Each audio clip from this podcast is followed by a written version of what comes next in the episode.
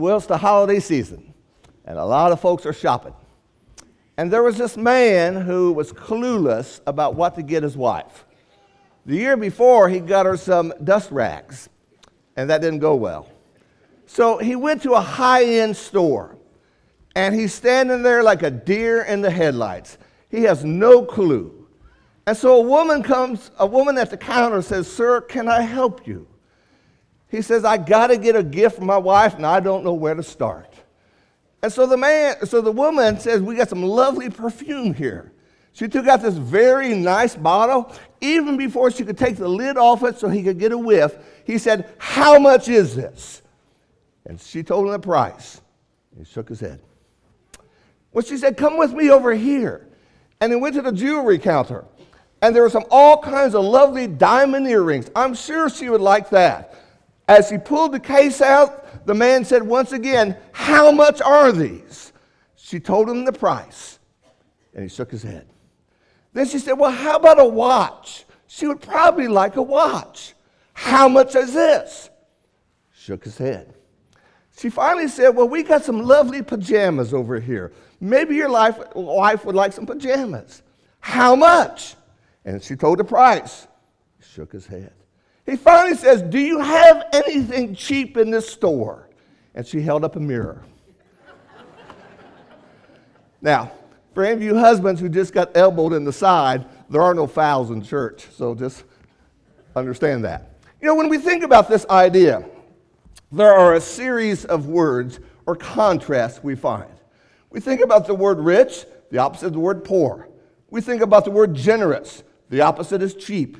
We think about the word valuable, the opposite is worthless. This morning, as we again kind of wrap up this year, and we think about the ending of this year, we think about our theme to finish what was started, we want to spend some time talking about the worthwhile endeavor, our labor in the Lord. I will be a worker for the Lord, as we just was led in singing about these things, and to see how important these things are as we get this concept. You know, the story is told of a man who found this painting at a garage sale. He was certain it was worth thousands and thousands of dollars. He took it to an appraiser and he found out that it was simply worthless. Throughout our Bible, that word worthless is used several different occasions.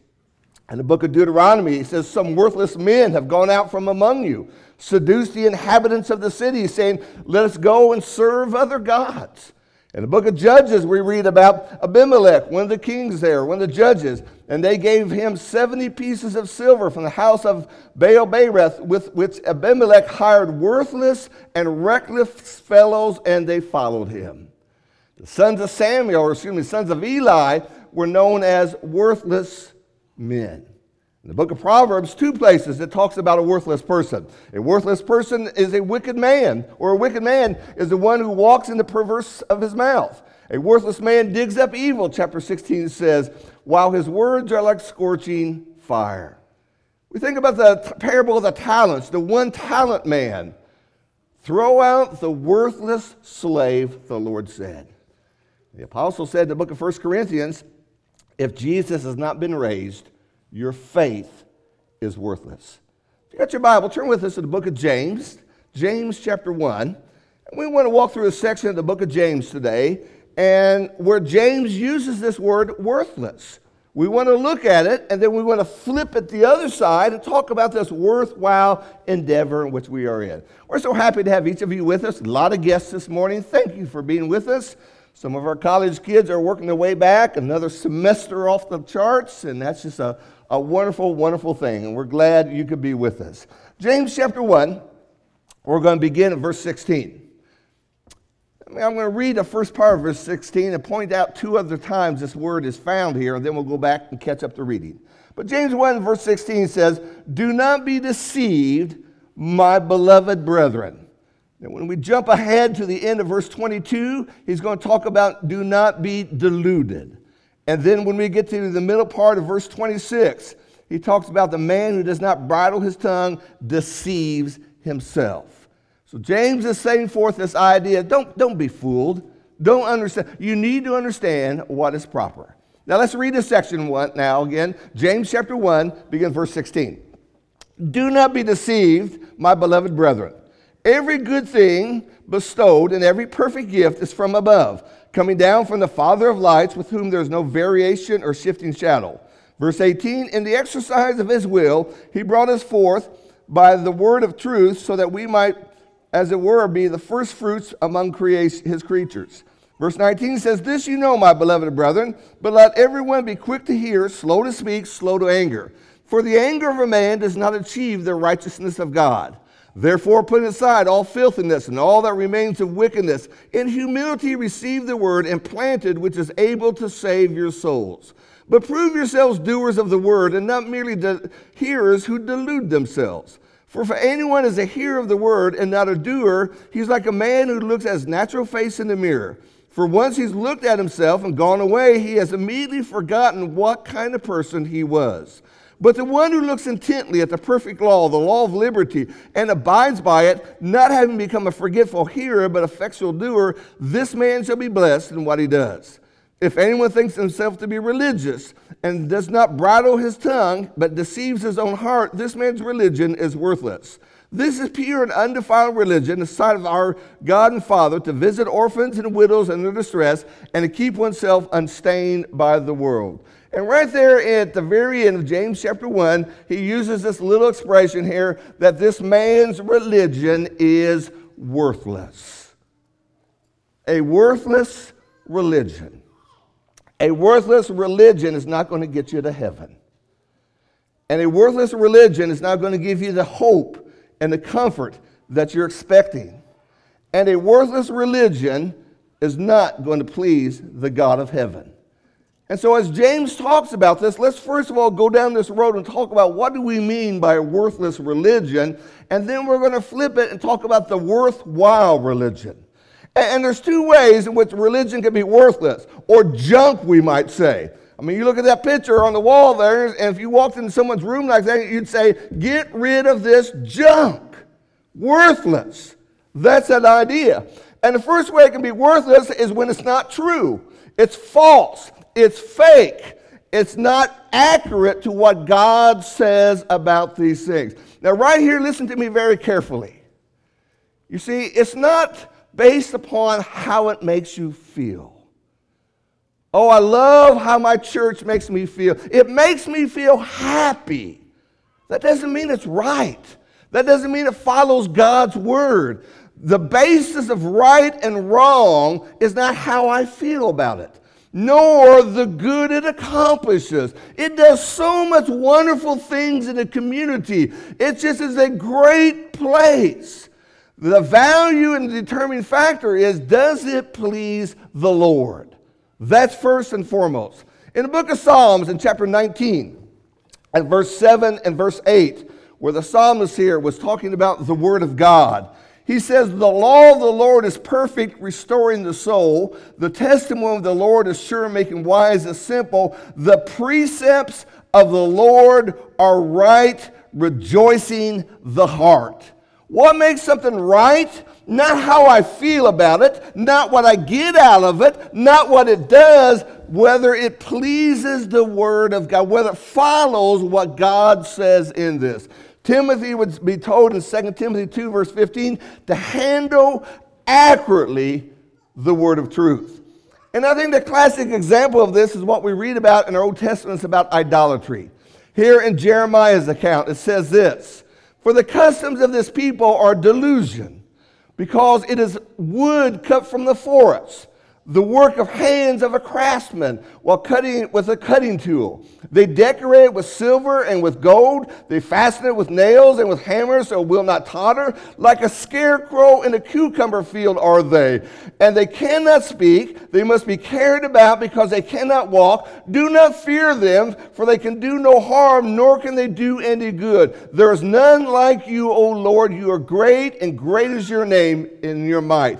What he's telling us here is that they are lifeless, they are useless, and they are worthless. Now, Isaiah says this as he talks about that tree being cut down. He says, When it becomes something for a man to burn, so he takes one of them, talks about a log, warms himself. He also makes a fire to bake bread, and he makes a god and worships it. he makes a graven image and falls down before it. Half of it he burns in the fire.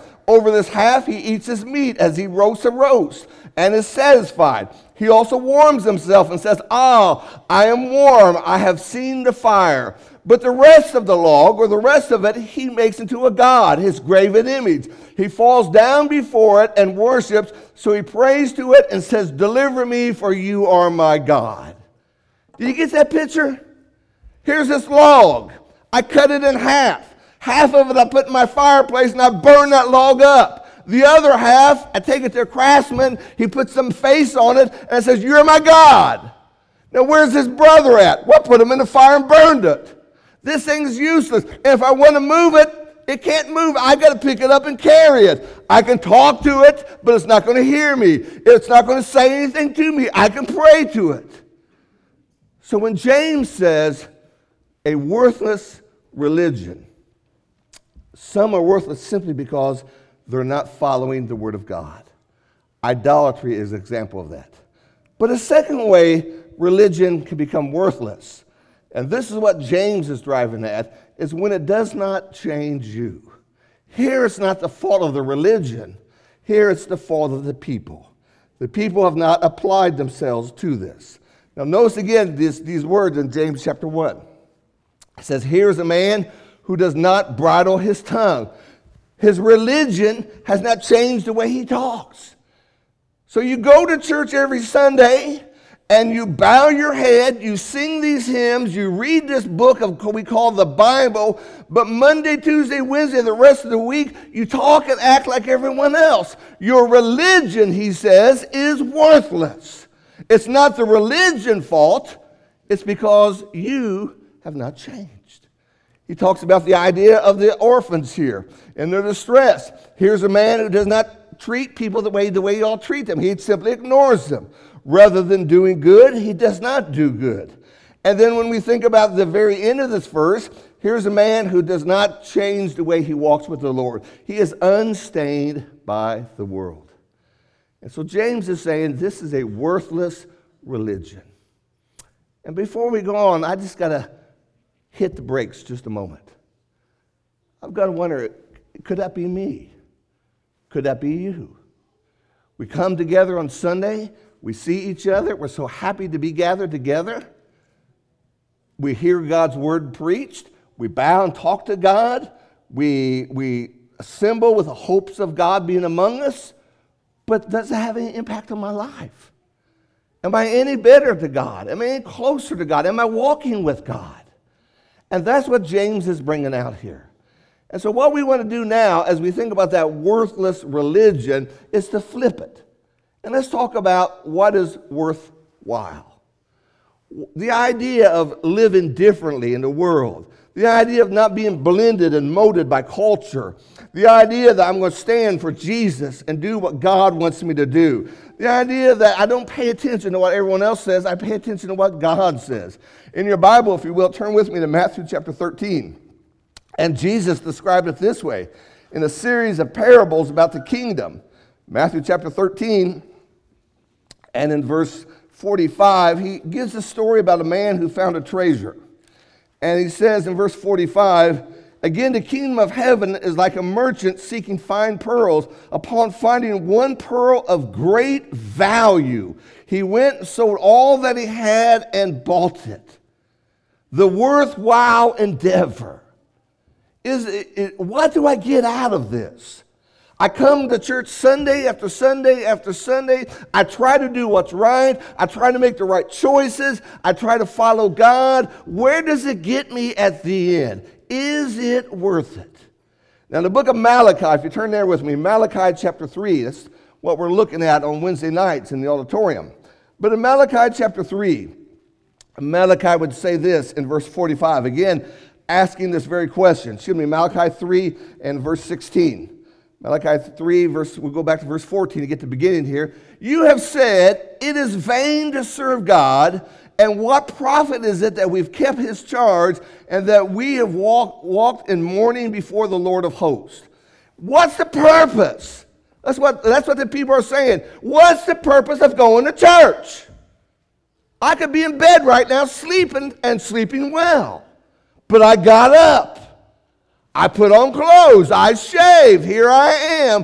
What do I get out of it? Do I just check a little box? Been to church this week, done my duty. What's the purpose of reading this book every single day? What's the value of praying before I eat? What is it worth? James shows us the worthless religion. What does the worthwhile religion look like? So let's now talk about this and look at some things back to James chapter 1. We begin, first of all, by recognizing all of this begins with a proper view of God. James chapter 1, now let's go back and look at verse 17 and verse 18. James chapter 1, verse 17 and verse 18.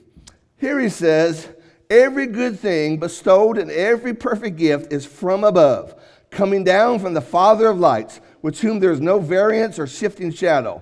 In the exercise of his will, he brought us forth by the word of truth that we might be, as it were, the first fruits among his creatures. When we think about what's worthwhile, we put God before all things. It's not what I got, it's not what I get, it's not all the wonderful things he does. First and foremost, the goodness of God. Our God is an amazing God. That's more than a hymn, that's a reality we see in our Bibles. In Luke chapter 15, remember that prodigal, when he's away from home, living in the far country, and thinking he had the time of his life. He ran out of money, he came upon a famine, and he was in desperate need. And in Luke chapter 15 and verse 18 verse 19, the Bible says, I will get up and go to my father and will say to him, Father, I sinned against heaven and in your sight. Why did he say that? Because in verse 17, it says, How many of my father's hired men have more than enough bread, but I'm dying here with hunger? He understood the nature of his father. My father is like this. We also see, as we go to James chapter 1, it stands squarely upon the Word of God. And here in James 1, James makes this contrast between removing things and receiving things. Let's read verse 21, verse 22. Therefore, put aside all filthiness and all that remains of wickedness. Put them aside, he says. All that is filthy, filthy thoughts, filthy attitudes, filthy behaviors, all that is filthy and all that remains of wickedness and humility, receive the word of God implanted, which is able to save your souls. But prove yourselves doers of the word and not merely hearers who delude themselves. So, again, the value of our religion, the worthwhile endeavor is we are practicing what we read. We see this. That golden rule treat others not how they treated you, but how you wish they treated you. Now, they may never treat you that way, but this is why I want to treat them. Forgive them, turn the cheek, love your enemies. All the great principles by our Jesus are laid out before us. And so, what we see here as we think about this worthwhile endeavor, it's based solely upon the Word of God here. And then it brings a closer change to us on the inside and the outside. Verse 19 and 20 from what we've been reading, he says, This you know, my beloved brethren, let every man be quick to hear. Let's stop there for a moment. We have problems with that, don't we? Somebody starts talking, and even before they finish the sentence, we're already thinking a reply. And we don't even have to hear the rest of the answer because here's, what here's how I'm going to answer you back. And Mike over here is talking to me about stuff, and I'm going to just say, Mike, you know, and, and I don't even listen anymore, he says. And because I am quick to respond, the Bible says, be quick to hear. Let me hear your story. Let me hear your problems. Let me hear your life.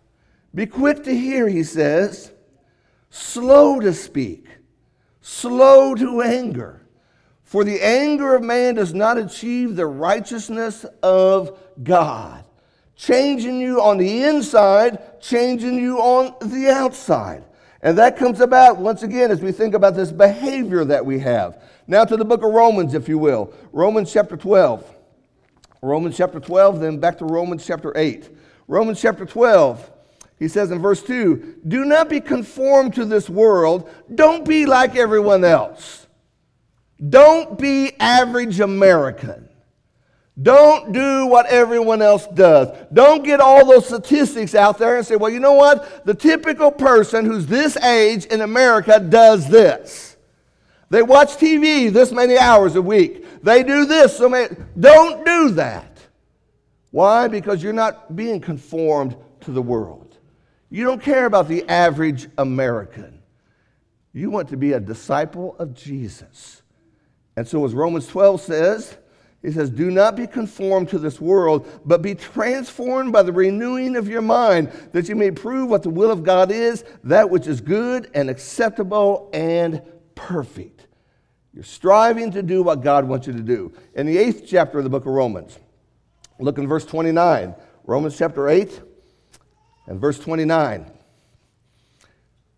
He says, For whom he foreknew, he also be, be, predestined to be conformed to the image of his Son, that he might be the firstborn among many brethren. Don't be conformed to the world, but be conformed to Jesus. Be like Jesus. And so, once again, this is the idea we're seeing, seeing being brought out over and over. The worthwhile endeavor seeks to please Jesus and to do the things of God. And so, it is a faith that will get you through the storms of life because it's real. God never promises you it's going to always be sunny in your life. He never says that. You look at his people. Our study Sunday morning about the heroes of Hebrews chapter 11. They all face adversity and challenges and difficulties.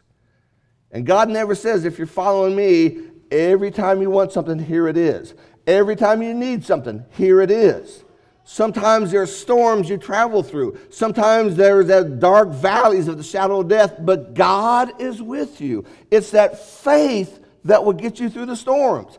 It's that faith that will comfort you. Comfort you when you don't have answers. Comfort you when people are out of words. It will comfort you. It's that worthwhile faith that'll give you the power to raise your family godly in this ungodly world. How can I do this? You're doing this because of God. It's that worthwhile faith that will honor the Lord because, as Paul said in 2 Corinthians 5, we make it our ambition to please the Lord. And it's that worthwhile faith that will take you home to God. Now, let me mention something to moms and dads. There are times you just want to hold up, hold up that sign and say, Help. There are times you come to our assembly, and it's looked like in, you're backpacking across Europe. You've got so many bags, you've got so much stuff. And, and, and when architects came and looked at our building, they said 18 inches per person. Well, that didn't count moms and dads. They need about five pews just to get all the stuff. And sometimes you spend more time in that cry room than you do in this room. And the hushing and the quieting and trying to get everything, you sometimes wonder, is it even worth coming? And I know a lot of times parents wonder that. And there are days when you just want to get this sign here. This is an old fashioned sign, but you just want to put them up for sale. you, just, you know, I just can't deal with this. But the reality is, you are setting forth an example. You're doing what God wants you to do. And those little ones, when they say their prayers, they're praying for birds and dandelions and worms and all kinds of stuff. And you think, am I doing anything right? And the truth matter is, you are. You are because you're setting before them an example of following God. In this congregation, we do not have a children's church. We don't usher all the kids out to another room where they play games. We want them to see what the worship of God is all about. In Genesis chapter 22, when Abraham was to offer Isaac, they got to the location, they had the fire, they built the altar, and Isaac said, Where is the sacrifice? He understood you have to have a lamb. Where did he understand that? He saw dad. He saw dad worshiping before. And so when we think about what we're doing, don't give up. Don't give up as a parent, as tired as you may be. Some of you, when you leave Sunday morning, it looks like you've been to war, and we understand that. Most of us have been there before, and we understand that. But you're laying forth an example and teaching them and showing them the reverence of God. And for all of us, why do we keep doing this?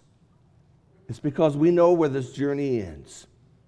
It doesn't end at the cemetery. It doesn't end with the last page of our story being said, the end. It ends in the presence of God. And that's what we see. I love the story of this man who was deaf. And every Sunday he went to worship services. They had no sign person to sign for him. He couldn't sing the songs because he didn't know where they were in the song. He couldn't hear the sermon because he was deaf. But every single Sunday he went. And one day somebody asked him, Why do you go? And they wrote that out because he couldn't hear it. Why do you go? And he says, I can't hear a thing, but I want my neighbors to know whose side I'm on. Whose side am I on? Some of you have assembled, and cancer is running through your body right now. Why do you come? Because I know whose side I'm on. Some of you assemble and you've got all kinds of hardship going on in your family. Why do I assemble? Because I know whose side I'm on. Some of you come and you come by yourself because the rest of your family want nothing to do with this. Why do you come? I come because I know whose side I'm on. And I know where this journey ends. The journey ends in the presence of God. Friends may mock you. You don't have to go to church that often. They may say, Why do you go Sunday morning, Sunday night? Are you that bad? No, he's that good. That's why I go. You don't have to do all these things. I do it because my Lord wants me to. And when the world says you can step one foot in the world and one step in God, He loves everybody. Grace covers everything. It's not what the book says. The book says my heart needs to be right with Him. Book says I need to be totally committed to Him. I need to be all in with Jesus. And so, as we're about to put an end to this year and we think about finish what was started, how important that is. I went to a funeral Thursday. It's one of my heroes, Paul Earnhardt. Paul has helped me so much through the years, he would never know it, but he did. There were probably more preachers assembled there than I'd seen in any other place in my life. They came from states and states away. And the reason is number one, that man could preach. He could preach Jesus. I love the story that one person said during his, during his funeral. He said, Two preachers went to hear Paul Earnhardt preach. And when they left, one guy said, Well, if that's what they call preaching, what do they say what we do? Because he could really bring Jesus before your eyes. But the second thing that every tribute has said was that he was humble. It was never about him. He made every single person feel like you were his best friend. At 92 years old, he passed away. Journey ended here. And we could say this morning, well, what did he get from it? There was no TV reporters out front. There's not going to be any plaque on any wall about that stuff. What did he got was he stands in the presence of God. And that's what you and I want. And so we encourage you to keep on. That's the idea. Just keep on. When you're tired, keep on. When you don't feel good, keep on. When everyone around you is quitting, you keep on. And the reason is it is a worthwhile endeavor. What we're doing is not a waste of time, it's not worthless. It's honoring Jesus, who we love so well. If we can be of any help to you, if you've never been baptized, this is the day to do it. Won't you come as we stand, as we sing?